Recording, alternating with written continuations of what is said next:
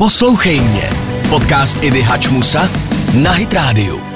Zdravím všechny posluchače, já jsem Iva Hačmusa a vítám vás u podcastu Poslouchej mě o velkých starostech malých lidí. Blíží se konec školního roku a s ním eh, nejen samozřejmě těšení se na prázdniny, ale taky vysvědčení, což může přinést spoustu radostí, ale taky smutku. A o tom, jak se s vysvědčením, které dejme tomu není úplně ideální, vyrovnat, si dnes budeme povídat s psycholožkou Galinou Jarolímkovou, která je ředitelkou pedagogicko-psychologické poradny pro Prahu 1, 2 a 4. Galino, vítejte v podcastu Poslouchej mě. Dobrý den všem. Galino, já bych se vás chtěla zeptat na začátek, jaké vlastně bylo vaše takové typické vysvědčení, když jste chodila do školy?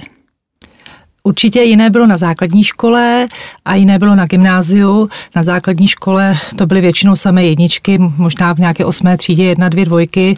Na gymnáziu došlo k zhoršení, a které jsem sama neočekávala, protože ten nápřah toho gymnázia byl velký a člověk na to, když na to není připravený, a ani ne na, jenom na ten výkon jako takový, ale i na ty známky, tak to trošičku zklamání bylo. Občas tam objevila nějaká trojka, ale rozhodně to nebyl žádný průšvih, že by si doma mě za to trestali nebo eh, mi vynadali nebo něco takového. Tak to je hezké slyšet, že jste nebyla trestána.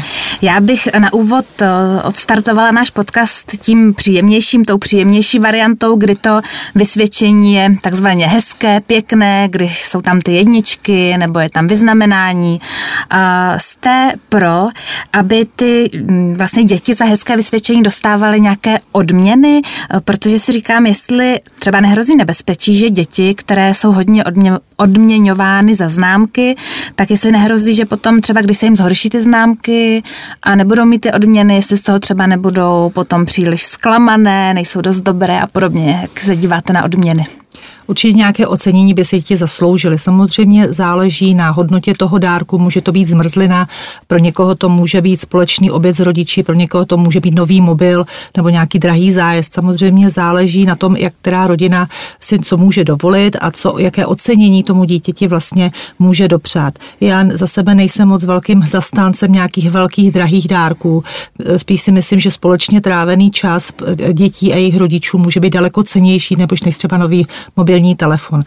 Myslím si, že nejenom za ty samé jedničky by děti měly být oceněny, ale i u těch dětí, které třeba se tam objevila třeba i ta horší známka, třeba trojka, čtyřka, tak by mohly dostat nějakou cenu, proto nějakou odměnu jenom z toho důvodu, aby ho, je to třeba motivovalo pro příště.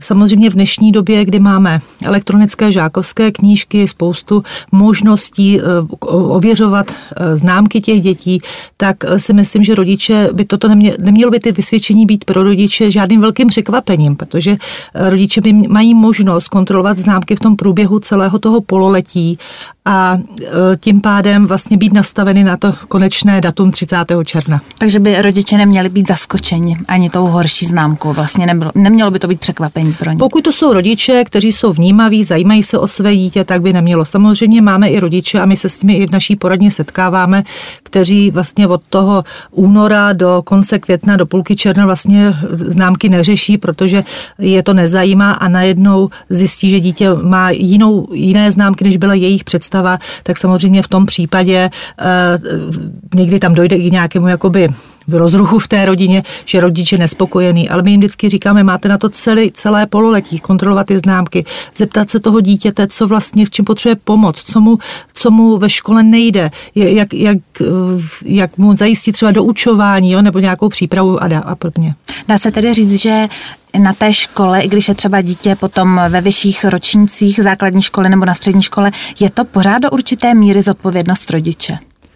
Eh, je to spolu zodpovědnost rodiče. Jo, samozřejmě záleží, pokud máme pilné holčičky, které jsou schopné od druhé, třetí třídy si poskládat aktovku sami přijít ze školy, napsat si úkoly, ty rodiče najednou odloží tu svoji starost, protože tomu dítěti důvěřují. Máme i na střední škole, a jsou to i holčičky, nejsou to jenom chlapečci, abych jako byla zase upřímná, eh, kteří nejsou zas tak zodpovědní, ale je to o tom, jak ty rodiče k tomu přistupují také. Jo. Takže eh, je to, není to ploš, dané plošně, centrálně každý dítě je jiné a každý rodič je jiný. Ale i na té střední škole by mělo to dítě už přebírat tu zodpovědnost sami, protože se učí sami pro sebe, nikoli pro ty rodiče. Hmm. Teď jste vlastně zmínila, že každé dítě je jiné, každý rodič je jiný a zároveň si myslím, že i může se lišit pohled, eh, jakým způsobem vnímáme to vysvědčení jako dobré nebo špatné. Pro někoho, dejme tomu, je dobré vysvědčení, i když je tam pár trojek a některý rodič se třeba hrozí vlastně už těch pár trojek. Myslíte si, že existuje nějaký um, objektivní pohled na to, které vysvědčení opravdu už si zaslouží nějaké, um, nechci říct přímo trest, ale nějaký opravdu rozpravu a je, um, je ho možné považovat za opravdu špatné, nepovedené? Určitě bych vnímala u rodičů, nebo u, těch, u toho vysvědčení bych vnímala velké skoky mezi známkami. Pokud třeba v šesté třídě dítě mělo samé jedničky a v pololetí sedmé třídy už tam objeví trojky, čtyřky, tak tam už bych jako asi byla jako rodič víc pozorná k tomu, co se s tím dítětem děje. Je to látka, která, které nerozumí nebo kterou nezvládá, nebo to dítě je v pubertě, kašle na školu, má miliony jiných zájmů, než je ta škola. Určitě jako t, Nelze říct v tuto chvíli, že eh, samé jedničky jsou to, to nejlepší, co může mít. Máme děti se spoustou třeba specifických poruch učení, pro, někt, pro které je třeba i ta trojka vlastně na úrovni té jedničky, protože je to nějak, žijí s nějakým handicapem, který musí vyrovnat. Takže eh, jsou, máme rodiče, kteří se hroutí nad tím, že dítě má například jednu dvojku na vysvědčení a máme rodiče, kteří řeknou super, eh, není tam třeba čtyřka, jsou tam jenom trojky. O čem tedy, v čem tedy spočívá to vysvědčení? vysvědčení. O čem je to zpráva? Je to zpráva o tom, jak moc to dítě se snaží, nebo jak je inteligentní, nebo jak často si dělá domácí úkoly? Jak, jakou vypovídací hodnotu vlastně by mělo mít pro rodiče a děti to vysvědčení? Vysvědčení je vlastně vypovídající hodnota průběhu toho vyučování a jeho hodnocení za to dané pololetí. Určitě to nemusí mít vliv na intelekt. Já ve své péči mám spoustu dětí, které jsou třeba nadprůměrně inteligentní, ale uh, selhávají třeba ve strategiích učení, nebo tam je nějaká porucha učení. Mohou zažívat nějaké trauma doma, rozvod rodičů. Jo, nikdy musíme se dívat i do pozadí toho, co se děje nejenom ve škole, co se děje, děje i doma. Takže to je taky jedna, jedna z věcí, které je potřeba v tuto chvíli sledovat jako celý ten průběh. A to vysvědčení je vlastně odezva, je přípravy, výkonu, eh, domácích úloh a všeho možného za to dané pololetí. Lec, kdy nemusí být vždycky vypovídající podle toho, jaké očekávání mají rodiče a jaké, jaká známka na tom papíře vlastně je. A pokud tady to naše očekávání, dejme tomu, neodpovídá těm, těm známkám, které to dítě přinese eh, posledního června domů, jak se vlastně s tím eh, my jako rodiče můžeme vyrovnat, abychom, dejme tomu, to dítě um, příliš nestresovali nebo ho netrestali, jak vlastně my jako rodiče tady tím můžeme projít, když dejme tomu v okolí um, naše kamarádky se chlubí, jak děti přinesly sami jedničky. A já teda na sebe musím prásknout jednu věc, na kterou nejsem úplně pyšná. Můj syn měl na konci osmičky jednu čtyřku, myslím, že z matiky. A e, já jsem se za to trochu styděla jako rodič, že jsem to nezvládla, že jsem mu dostatečně nepomáhala a když se mě ptala moje máma, babička mýho syna, co to nik měla vysvědčení, tak jsem jí vlastně zalhala, řekla jsem, že měl jenom pár trojek a vlastně i tohle vypovídá asi něco o tom, že existuje určitý tlak i vlastně i na ty rodiče, že podle toho, jak eh, jaké známky mají ty jejich děti, tak vlastně jsou trošku i hodnocený jako ti rodiče. Určitě já bych, vám, já bych vám hodně jako poděkovala za to, že to na sebe vlastně přiznáváte, protože málo který rodič je schopný přiznat to, že vlastně zalhal tomu okolí, že se za to stydí. E, někdy my rodiče ty známky prožíváme možná víc, hlouběji než ty děti. E, samozřejmě jako motivačně pro ty děti by bylo dobré se jich zeptat, v čem jim můžeme být nápomocny co eh, uděláme za tou známkou tlustou čáru a od 1. září jedeme nové kolo a já ti pomůžu v tom a v tom. Potřebuješ s organizací, potřebuješ do, eh, nějakým doučováním, nemáš třeba náhodou hodně kroužků, udělat si takovou strukturu toho dne, toho celého týdne a rozvrhnout, se proto, rozvrhnout ten program tomu dítěti tak, aby měl i program, prostor na odpočinek, nejenom na tu školu, protože let kdy se setkáváme také s tím, že děti mají horší známky, protože jsou přetížené a nemají čas si odpočinout. Dnešní odpočinek je trošku jiný než třeba odpočinek v dob mého mládí, kdy já si pamatuju, že jsem přišla ze školy, hodila jsem aktovkou do koutu, buď jsem šla na nějaké kroužky, nebo jsme šli skákat gumu, hráli přehazku a miliony takovýchhle aktivit. Ty dnešní děti jsou o to trošičku ochuzené. Můžeme se bavit o tom, jestli to je díky media, mediálním sítím, sociálním sítím, internetu a nebo přehršle koníčku. My se setkáváme také s dětmi, které vlastně mají třeba školu do půl druhé, ve dvě hodiny už mají angličtinu, potom mají zase tělocvik, nějaký tenis, eh, gymnastiku, tancování, keramiku a mají program až do sedmi, do osmi do večera a ty děti jsou náramně přetížené.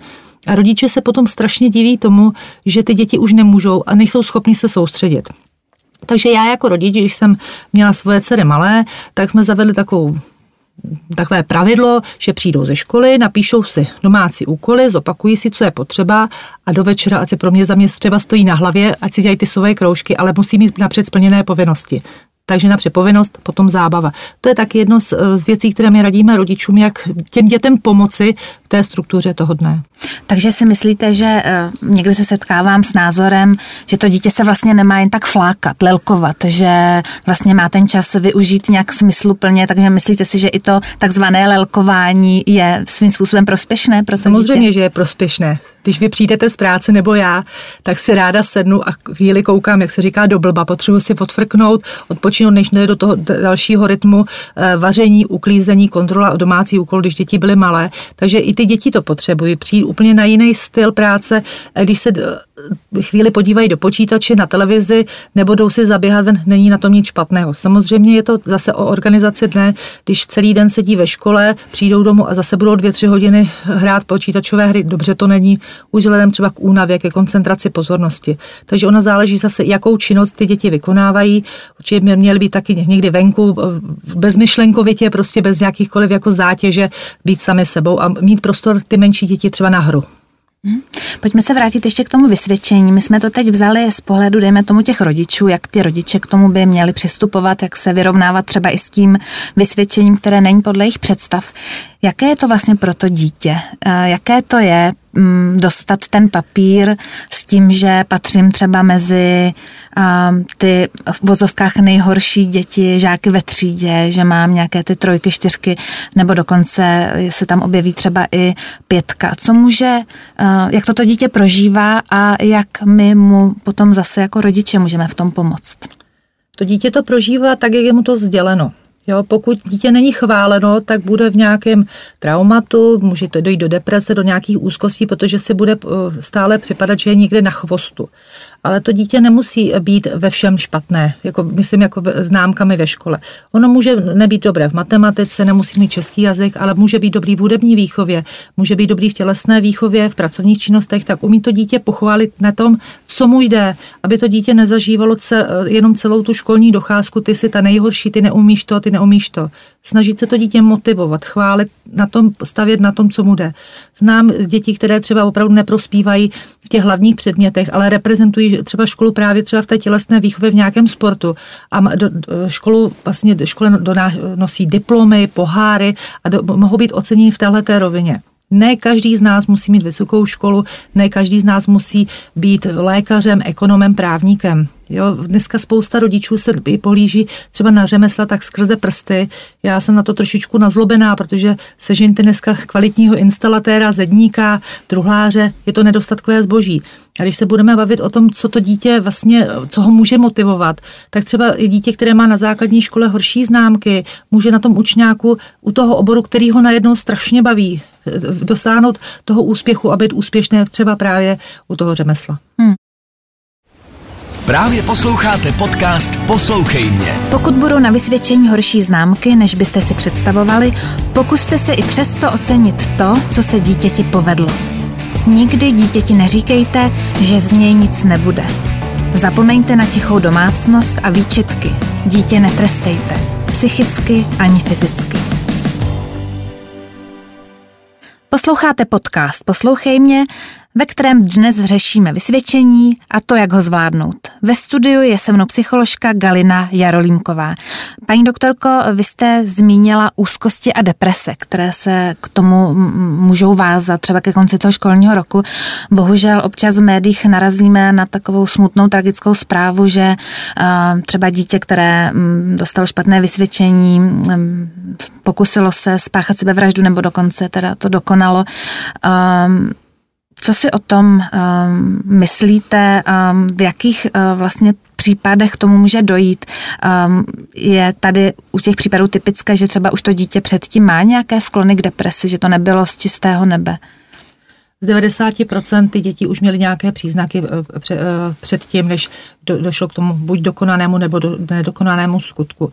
Bohužel od toho, od toho covidu, od té distanční výuky je ten nárůst dětí s nějakými psychickými problémy a bohužel i s pokusy dokonanými, nedokonanými eh, v oblasti toho sebepoškozování, sebevražd eh, je výrazný. My zažíváme na svých školách u svých klientů opravdu výrazný nárůst ale dá se s tím nějakým způsobem u některých dětí pracovat. Už e, právě zjišťujeme, že e, dochází k takovým útlumu, ty děti se přestávají smát, jsou bez zájmu. A to je takový první impuls i třeba pro pedagogy, když se rodiče někdy toho nevšimnou, upozornit, zeptat se, co se děje a hledat společně s rodiči tu odbornou péči. Bohužel těch odborníků, kteří jsou na to zaměřeni, je celorepublikově strašně málo, kteří s tím, a tě, těch, kteří s tím opravdu umí dobře pracovat, protože nejde jenom o medikaci těch dětí, ale i dlouhodobou třeba terapeutickou práci, tak těch je ještě mý. Ale v Praze si myslím, že jsme schopni nějakým způsobem opravdu to, to částečně pokrýt i třeba v rámci školních psychologů nebo nás poradenských psychologů a tomu dítěti ulevit třeba ze školy, promluvit s paní učitelkou, promluvit s tím pedagogickým sborem, že to dítě do školy dojde, ale prostě teď je nějakým způsobem nemocné. Ona ta psychika je trošičku zrádná v tom, že když máte vypíchnuté oko, zlomenou ruku nebo nohu, tak to fyzicky člověk vidí.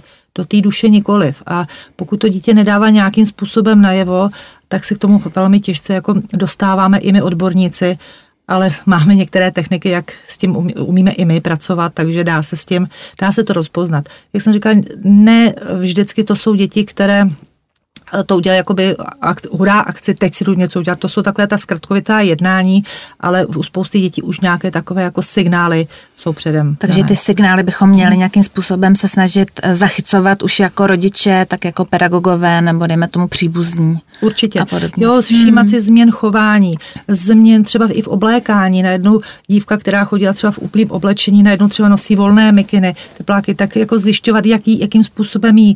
Jo, tyhle ty příznaky, jako že třeba nosí volnější oblečení, můžou být třeba znakem toho, že chce skrýt třeba nějaké sebepoškozování, pořezávání, anebo poruchy příjmu potravy. To jsou všechno signály, které vypovídají o tom, jak si všímáme těch dětí okolo. Takže vlastně znovu tady narážíme na nějakou tu prudkou změnu. Vy jste třeba zmínila, že bychom měli spozornit, když dejme tomu eh, na konci sedmé třídy má dítě vyznamenání a najednou v osmičce eh, má třeba čtyřky. Že tam třeba taky může dojít k nějakému tomu zhoršení i psychického stavu, že to nemusí být jenom ta, ta náročnost toho učiva, že to dítě může třeba ztrácet zájem o ty předměty a být takové apatičtější. Může, protože to dítě prochází nějakou socializaci různými změnami. Trošičku se osamostatně od těch rodičů, navazují se první lásky, první přátelství, jo, dítě eh, hledá nové kamarády a podobně. A tam může dojít také tak nějakému nedorozumění a to dítě může si připadat třeba, že je na chvostu té třídy, že jak si dívky vyvíjejí v, té, v této době, takže najednou z těch hubených eh, vyžlat jsou holky, které se začínají tvarovat a už jim roste zadeček, rostou jim prsa a ne všechny jsou s tím vlastně smířený a ne, nejsou schopní to pobrat. Takže určitě, co já doporučuji všem rodičům a pedagogům, bavit se se svými dětmi, eh, komunikovat, eh, říct i o svých starostech. Když já přijdu z práce třeba, nebo rodič přijde z práce smutný, unavený, umět to popsat. Ano, jsem dneska smutná, jsem naštvaná, není to kvůli tobě, vydechnu, budu se ti věnovat. Aby i to dítě vědělo, že my rodiče máme taky svoje starosti, že to není o těch, o, o, jenom o těch dětech. A i pro ty děti je to signál, že je bereme jako parťáky. Jo, že jsme schopni přiznat i svoje chyby. Nikdo z nás není bez chyb. Všichni je máme, ale málo který dospělý je umí přiznat a třeba i dítěti si omluvit. Takže to si myslím, jako komunikovat s dětmi je to hlavní, co vede k tomu, aby ten vztah rodič, dítě, ať jsou to známky nebo psychické prožívání, tak aby to bylo v rovnováze a všechno bylo dobrý. Když už se paní doktorko zmínila holky a kluky, tak mě napadla otázka, jestli uh, některá tady ta skupina uh, prožívá to vysvědčení třeba víc a která méně, jestli třeba kluci se uh, dokáží víc mířit se špatným vysvědčení, nebo naopak, jestli holky to jako víc prožívají, protože jak už se zmínila ty pečlivé holčičky, které si dělají ty úkoly, jestli potom, když třeba je to učivo náročnější a dostávají ty horší známky, jestli je to pro ně těžší třeba než pro kluky, nebo se nedá říct něco takhle, tak, takhle obecný na, eh, závěr? Asi bych to obecně jako nezobecňovala úplně, ale většinou, jako co se setkáváme, tak jsou to takové ty pilné holčičky, které potom přejdou z těch samých jedniček z té základní školy třeba na tu střední školu a neumí navázat vlastně na tu kontinuitu toho středoškolského učiva, tak ty propady ve známkách, nebo že se musí daleko víc ještě učit, tak prožívají daleko hůř než ti kluci, kteří jsou zvyklí sportovat, mají tu, jak se říká, mají tu školu trošičku na háku a neprožívají ty známky tolik, protože to není o tom výkonu ale někdy ty, i ty trojkaři, čtyřkaři třeba z té střední školy mohou být daleko úspěšnější ve svém životě, protože umí zažívat ten stres, umí zažívat tyhle ty situace líp, než ty holčičky úzkostlivé, které jdou jenom po tom výkonu. Neumí to pustit. My se i v naší praxi v té poradně snažíme právě i s těmi dětmi pracovat v rámci různých růstových skupin, zvládání stresu třeba, umět komunikace, říci, co je vlastně důležité, co není důležité pro tu praxi a pro ten samotný život. Takže snažíme se i na téhle rovně s těmi dětmi pracovat. Ale když bych se vrátila k té otázce, tak bych řekla, že z 90% ty holky jsou takové ty které jsou víc zaměřené na ten výkon a chtějí ty, ty známky mít co nejhezčí. Posloucháte podcast Poslouchej mě, ve kterém se dnes zabýváme vysvědčením a tím, jak ho zvládnout jako děti i jako rodiče. Ve studiu je se mnou psycholožka Galina Jarolímková. Paní doktorko, nemáte pocit, že někdy se tomu vysvědčení přisuzuje až taková m, mm, příliš velká váha, že je to až moc velký strašák, že je to zkrátka takové téma třeba té rodiny, neměli bychom to, dejme tomu, trošku upozadit a těšit se třeba z toho, že budou ty prázdniny a že budeme plánovat dovolenou? Určitě ano, je to, je to strašák u mnoha rodin a se záleží, jak která rodina to prožívá. Pro někoho je to takové to vyvrcholení toho daného školního roku. Určitě jinak to budeme prožívat s prvňáčkama, kteří mají to první vysvědčení a myslím si, že u spousty dětí by tam měla být jednička, maximálně dvojka, že takhle malí děti stresovat nějakýma horšími známkami není moc dobře, nebo slovní hodnocení k tomu přidat, jo, aby tam bylo vidět ten pokrok toho dítěte. Protože i to samotný, pro toho samotného prvňáčka ty prázdniny ještě nejsou takovým motorem eh, toho uvolnění, těšení se na nějaké legrácky, na tábory a podobně, jak je, jako je to první vysvědčení. Takže určitě jinak to prožívají rodiče, jinak to prožívají děti v té první třídě. Jinak to budou prožívat samozřejmě děti na druhém stupni, jinak to budou prožívat děti na střední škole, ale je pravda to, že někdy ty rodiče tomu dávají daleko větší váhu, tomu vysvědčení, než je vůbec zapotřebí ho takhle vnímat, protože když se já vrátím třeba zpět do svého studentského života, třeba na střední škole, tak si velmi dobře uvědomuji, že nebyla jednička jako jednička. Že jeden rok jsem měla na uh, dějepis paní profesorku, která mě dokázala zaujat. Byla to jednička uh, skoro za referáty, za poslouchání. Byla to taková ta pohodová jednička. A pak jsme ve druhém a třetím ročníku na dějepis dostali pana profesora, kde sázel samé trojky, čtyřky a čtyřka byl úspěch, že jsme nepropadli z toho dějepisu. Jo, takže to bylo takové takovém, uh, kdo má trojku, u tohohle pana profesora byl hvězda. Když to tu jedničku té paní profesorky měl každý. Takže i tohle by rodiče měli vzít potaz, že není jednička jako jednička a není čtyřka jako čtyřka. Ale když se setkáváme třeba u dětí, které eh, si dodělávají nebo začínají základní školu vlastně na víceletém gymnáziu a najednou zjistí, že to není to pravé ořechové, co čekali a nebaví je to a nechtějí třeba děti technicky zaměřené tolik se zabývat dějepisem, jazyky a podobně, tak přichází na jinou, jiný typ střední školy a tam vlastně ty známky z toho Kimplu víceletého mohou mít horší než třeba eh, z, eh, z té základní školy. Takže i u toho, u těch přijímacích zkoušek třeba na tu střední školu za mě to není až tak adekvátní postřeh nebo adekvátní hodnocení toho vysvědčení, protože samozřejmě na výkonovém gymnáziu ty známky mohou být horší než na nějaké běžné základní škole. Hmm. Navíc si myslím, že možná taky tady hraje uh, roli i ten samotný učitel, že vlastně někdo třeba hodnotí přísněji, někdo je takový jako, že naopak třeba když je to mezi dvojkou a trojkou, tak se vždycky přikloní uh, spíš k té do, lepší známce. Takže hrajou v tomhle roli i učitele? Určitě velkou roli. Hraje v tom velkou roli taky obliba Jo, pokud pan, eh, jsou paní učitelky, páni učitelé, kteří eh, nezvládají takové ty živé děti, komunikativní, někdy to jsou děti třeba i s poruchou eh, koncentrace pozornosti, ty hyperaktivní a mají rádi ty hodné holčičky. I když nepodají ten stejný výkon, tak je to ta hodná holčička, která má, um, poslechne, vybere ty sešity, tak má jedničku automaticky, když to ten kluk, když zlobí a podá stejný výkon, může mít dvojku nebo trojku, protože ho vyrušuje. Takže jsou to samozřejmě i lecteří učitelé, myslím si, že jich není není zase tolik, který to takhle ovlivňují. Určitě nám mohou hrát roli u té známky také, jak odezdávají třeba domácí úkoly, jak píšou referáty, jo, jak se podílí třeba na výuce.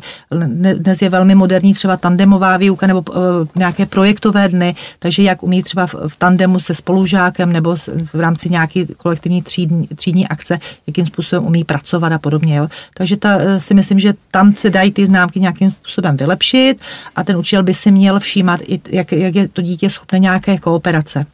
Určitě eh, někdy učitelé rádi poslouchají takové to memorování. Já toho moc vel, nejsem velkým zastáncem, protože si sama vzpomínám, jak na, na střední škole, tak na vysoké škole, že po nás nikdo nechtěl přesné fráze, ale chtěli i, ať to pochopíme.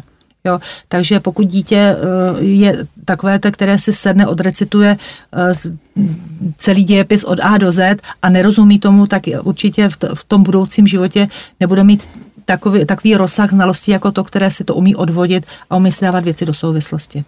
Navíc jsem jednou četla nějaký, nějaký článek, kde citovali výzkum, že častokrát v roli manažerů nebo nějakých lídrů jsou lidi, kteří právě třeba na základní střední škole dostávali spíše ty trojky, že to byli spíše trojkaři. Tak jenom další takový podpůrný argument k tomu, co jste říkala předtím, že vlastně to není vypovídající vlastně pro život, že vlastně i když máme třeba ty uh, samé jedničky, tak to ještě není úplně, uh, bych řekla, předpod, předpoklad nutný k tomu, abychom se stali uh, třeba extrémně úspěšnými, že, že vlastně i i ty děti, které mají ty, dejme tomu, horší známky, tak můžou být úspěšné, můžou vystudovat vysoké školy, tak to si myslím, že by mohlo být také pozbuzení pro rodiče, jestli souhlasíte. Určitě souhlasím a mám ve svém okolí spoustu velmi úspěšných kamarádů, známých spolužáků, kteří na té střední škole opravdu byli na dvojkách, na trojkách. Já sama jsem nějakou trojku na tom Gimplu taky chytla. Eh, v psychologii jsem šla studovat z toho důvodu, že matika, fyzika, chemie moc se mnou nekamarádili, nebo já s nimi.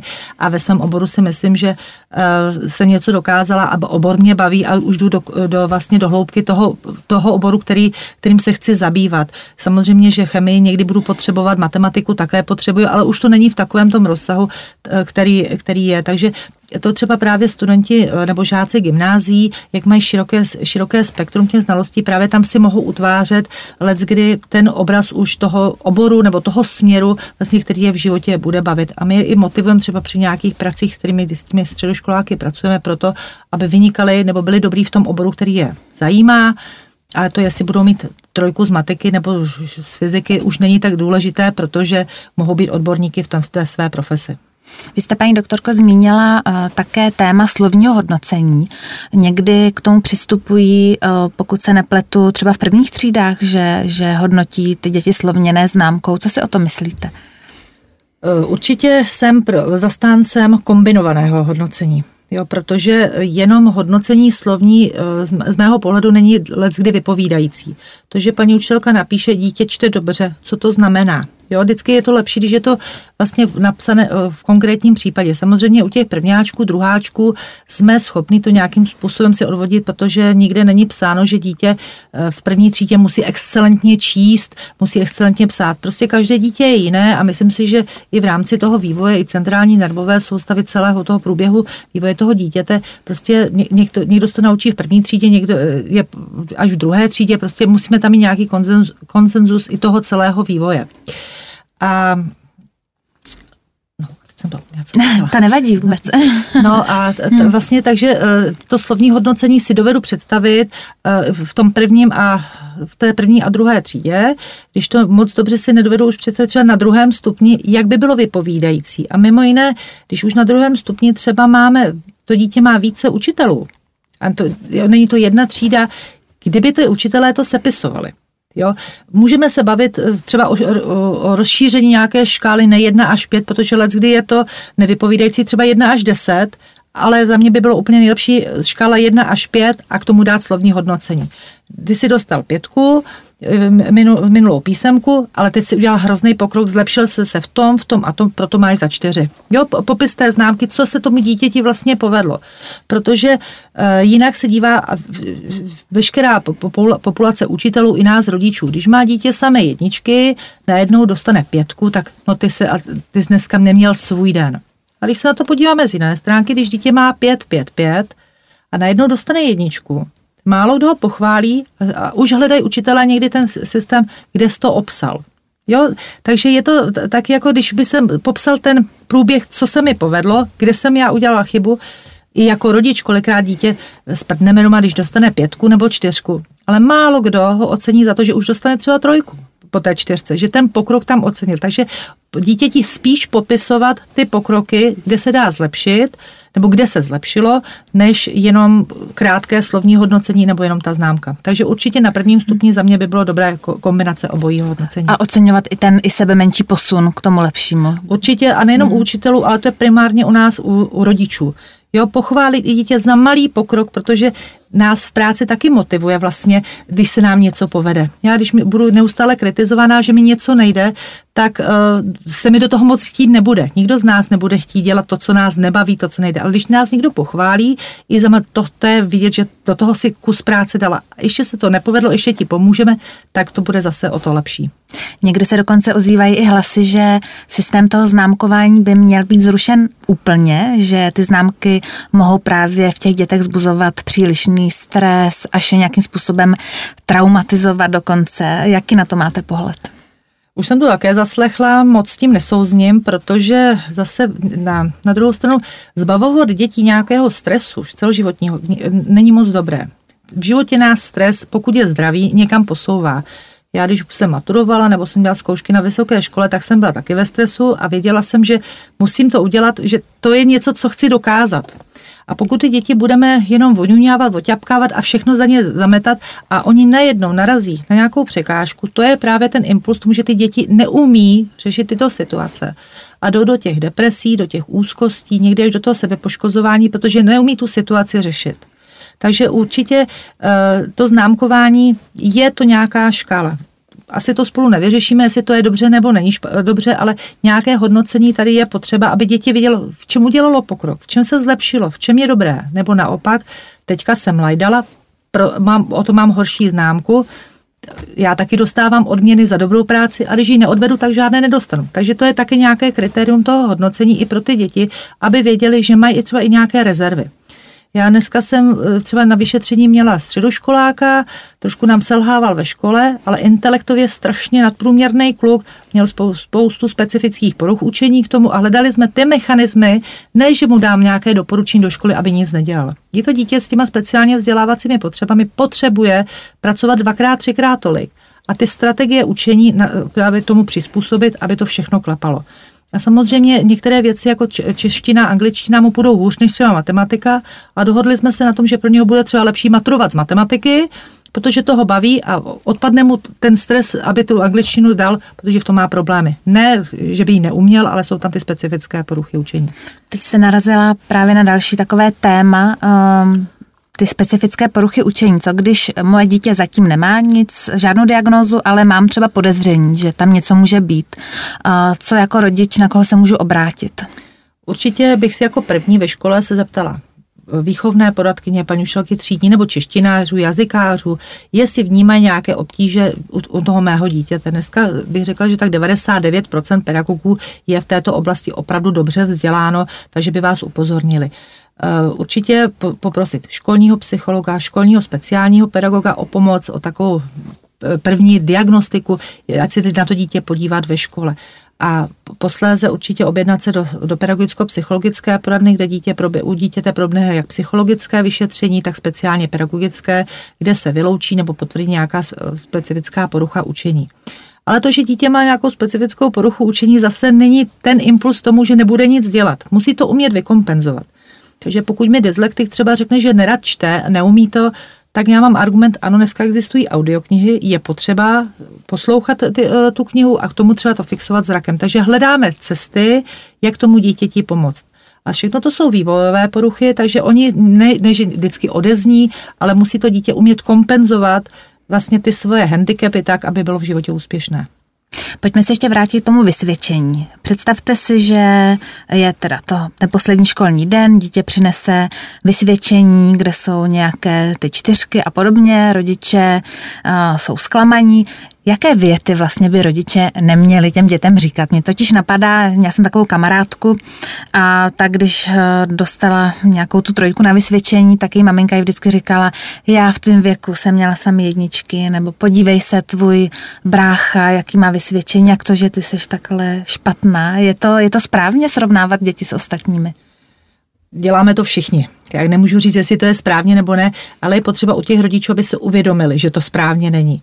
Ano, můžu mít uh, šikovnějšího sourozence, já nevím, třeba v matematice nebo v angličtině, to už je dneska jedno, ale nemusí být třeba ta, tak zodpovědný ten sourozenec, jak jsem třeba já, že půjdu nakoupit, uklidím, pomůžu té mamince v jiných věcech. Takže určitě bych to nesrovnávala. Uh, to vysvědčení není známkou, jak jsem říkala, jenom těch dětí, ale je to známkou i rodičů, jejich péče, takže spíš rodičům by doporučovala udělat zatím tlustou čáru, říct tak, dneska vysvědčení tady je, teď si přes prázdniny odpočineme, můžeme si nějakou formou u těch malých dětí třeba koncem srpna začít si opakovat a v září si spolu nastavíme pravidla tak, aby ty známky pokud to půjde, byly lepší. No ne vždycky je to o známkách, ale je to o znalostech. Jo. Takže má, mám ve svém okolí i děti, které opravdu známky nemají moc dobré, ale těch, těch znalostí je tam hodně a neumí je třeba prodat, protože neví, jak, jak na to. Takže rodiče by měli být v prvořadě motivující a podporující, ne ty vytýkací a ne, ne ty, který budou vlastně represivní a budu říkat, a dneska nepůjdeš na tábor a nepůjdeš babičce a nedostaneš kapesné, když stejně ví, že to nemohou splnit.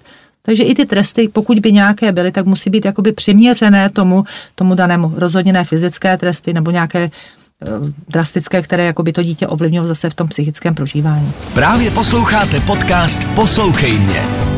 Nedělejte z vysvědčení vědu. Berte vysvědčení jako informaci. Nic víc, nic méně. Poslední školní den je pro děti emočně velmi náročný. Vyjádřete svým dětem respekt, přijetí a pochopení. Udělejte si na ně čas. Obejměte je, i když vysvědčení není přesně podle vašich představ.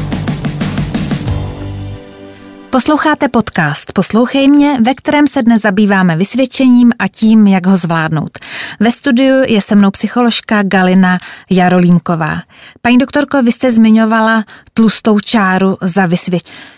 Vy jste zmiňovala, paní doktorko, tlustou čáru za vysvědčením. Znamená to tedy, že bychom, když začnou prázdniny, už neměli dětem to vysvědčení připomínat a vyčítat? Určitě ne. Hmm. Prázdniny jsou, je tam slovo prázdno, takže o prázdno od učení. I my dospělí potřebujeme dovolenou a nechceme řešit pracovní záležitosti na svých dovolených. Tak to dítě, eh, když je malé, tak určitě jako neučit se s ním, nenutit ho 20 minut, 30 minut sedět a psát. Ale všechno lze udělat třeba i formou hry. Jo, pojede, pojedeme na dovolenou, napíšeš hezky babičce pohled, nebudeme psát SMSky, přečteme si knížku, pojď, budeme si na pláži třeba číst, můžeme počítat všechno červená auta, které na dálnici jedou kolem nás, takže všechno lze formou her. Pro ty malinké děti na tom prvním stupni určitě existuje spousta podpůrných literatury, i v levných knihách za pár korun, který rodiče mohou jako s těmi dětmi v rámci já nevím, i přírodopisu, biologie, vlastivědy opakovat. Samozřejmě v přírodě je to něco jiného, ale když jsou třeba doma nebo na chalupách, kde ta možnost třeba není, tak jako to, formou hry všechno se dá zvládnout. Mm-hmm. A už jste to zmínila, že vlastně takové to větší opakování, dejme tomu až koncem těch prázdnin, až třeba ten poslední týden nebo dva týdny v srpnu, jestli jsem to tak dobře pochopila. Pochopila jste to velmi dobře určitě a to platí třeba i pro pro ty žáky, kteří jdou k reparátům, ať maturity, nebo jdou pro, vlastně při přechodu z jedné třídy do druhé, že se něco nepovedlo. Ne celé prázdniny. To dítě si potřebuje od, odpočinout. Ta koncentrace pozornosti prostě bude neefektivní, pokud i o těch prázdninách se děti budou hodně učit. Potřebuje nějaký relax, odpočinek a dát si nějaká pravidla. Teďka si dáš měsíc majzla, nebudeme se spolu vůbec učit a začneme třeba 15. srpna se pomaličku opakovat a tam už si vyhraní vyčleníme ten prostor na to samotné učení. Takže určitě i ty prvňáčci, druháčci, oni vám přestanou po těch prázdninách číst, psát, počítat to, co se v té první, druhé třídě naučil, tak zase pomaličku na ten nejenom režim toho vstávání, všechno, ale to chvilinku si budeme spolu opakovat, třeba 10 minut, tak je efektivnější, než kdyby to dělali celé prázdniny. A vlastně teda fér to těm dětem takhle už říct dopředu. Teď tě nechám opravdu být v tom červenci a potom třeba od půlky eh, druhý toho srpna něco budeme spolu už si opakovat a podobně, aby ty děti na to už byly připravené. Určitě, jo, jednat s dětmi eh, fér, říct, dneska to takhle nebudeme dělat, ale zase ty děti nemají někdy tu představu, co jsou dva měsíce. Jo, tak říct, hele, až se vrátíme třeba od babičky nebo z chalupy, tak začneme pomaličku něco, něco zase do té školy se připravovat. A když se bavíme, paní doktorko, o tom vysvědčení, tak mě uh, napadlo, um, Nebylo by také fajn, kdyby i rodiče si někdy vystavili sami sobě takové vysvědčení nebo nechali i děti oznámkovat uh, sami sebe, protože někdy si myslím, že i ta zpětná vazba od těch uh, dětí našich k nám vlastně je docela fajn. Jaké předměty rodičovské byste hodnotila? Jak, co by měli umět rodiče? Naslouchat.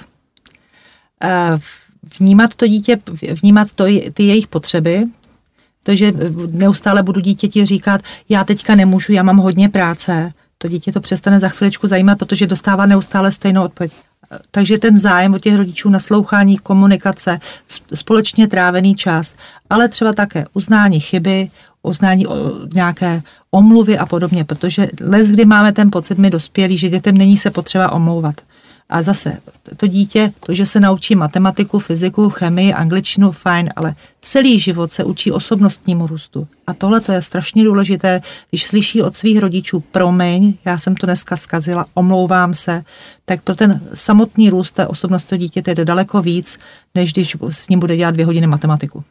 Já mám totiž pocit, že spoustu rodičů má takový zakořeněný pocit, že musí být za každých okolností takový ne, neústupní a neoblomní a že strašně těžko uznávají tu chybu. Setkáváte se s tím taky někdy i třeba ve své praxi, že se na to stěžují děti? Setkávám se s tím nejenom v praxi, ale v osobním životě i u svých dětí někdy jsem slýchávala, mami, přece ne, eh, ty, nemusíš být ve všem nejlepší a někdy to máme, protože chceme mít dobrým vzorem pro ty děti. Ale to dítě musí taky zažít, že, to dítě, že ten rodič taky je někdy neúspěšný, protože ne vždycky to všechno máme. A když to krásně umíme popsat a vysvětlit to tomu dítěti, tak můžeme být daleko bližší i po té osobnostní stránce, než jsme ty výkonoví, ty nejdokonalejší rodiče. Nikdo z nás takhle dokonalý není. A pokud to přiznáme, ono se uloví i nám i nám rodičům před těmi dětmi, že můžeme být spontánní a říct, mně se to dneska nepovedlo, tak to zkusím. A pro to dítě to může být impuls, že to zase půjde. Že i já můžu být vzorem pro to, pro to dítě, protože ne vždycky se mi to povede, ale zkusím to a pro to dítě to může být motivace pro tu další činnost. Ať jsou to známky nebo jakákoliv jiná činnost. K tomu mám takovou usměrnou historku, jak někdy rodiče jsou, eh, se chtějí jevit dokonalejšími před dětmi a vztahuje se to právě k vysvědčení, že tatínek jedné mé kamarádky pořád jí tvrdil, jak měl sami jedničky během základky a potom ona našla jeho vysvědčení a zjistila, že to tak teda rozhodně nebylo. A samozřejmě tatínka potom uh, vystavila, vlastně ukázala mu ta vysvědčení a, a tak potom se tomu samozřejmě společně jako nějakým způsobem zasmáli, ale jenom to myslím hezky ilustruje, jak někdy se snažíme před těmi dětmi prezentovat jako ti dokonalí. Určitě já jsem se s takovými situacemi setkala a je to někdy až potom úsměvné, jak ty rodiče, jak, ty děti umí ty rodiče nachytat i při samotné lži, ale zase záleží na tom, jak se k tomu rodič postaví a pokud přizná mě tohle taky někdy nešlo nebo šlo, tak nás vnímají jako daleko lepšího partnera, než jenom takovou tu pohromu toho, že my jsme ty nejdokonalejší na světě. A paní doktorko, na závěr, jakou větou nebo jakými větami nebo čím byste podpořila, povzbudila děti, které přijdou domů toho posledního června s pláčem a mají pocit selhání, zklamání, že nejsou dost dobré. Jak byste jako máma vlastně takové dítě, jak byste k němu přistoupila?